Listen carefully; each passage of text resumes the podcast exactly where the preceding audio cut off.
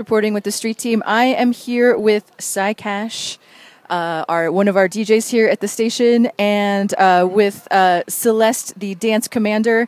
You guys, what is cooking up here at Yoga Fort today? Uh, well, we got a couple of different things. Actually, we're kind of in the middle of the day, so there's been uh, some yoga, some other workout stuff, and then coming up, we're going to do our DJ and the Dance Commander workshop. And what is that? Celeste, can you tell us about what are you as a dance commander? I am a motivator. Motivator of your heart spilling out all over you with a little sweat to make sure that's a nice soft landing all over. Make sure you can spread it out wide. It's a very easy um, practice to get you into that amazing Janet Jackson busted out shape, not like your body shape, but the shape of your confidence to wiggle it hard on the dance floor. Jesse spins the beats. I give you some motivation. You either follow me or not, and it's super, super fun.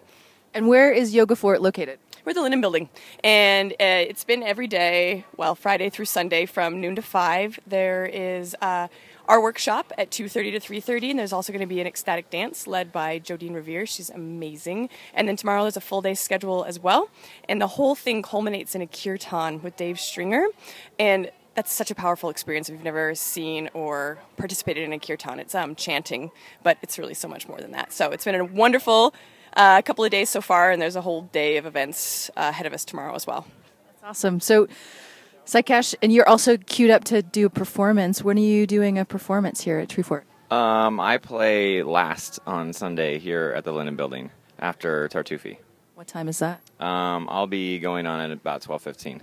Cool. Well, stay tuned for that. Check out Yoga Fort here at uh, the Linen Building all the rest of the weekend, and Psychache on Sunday. Uh, street team checking out. Talk to you later.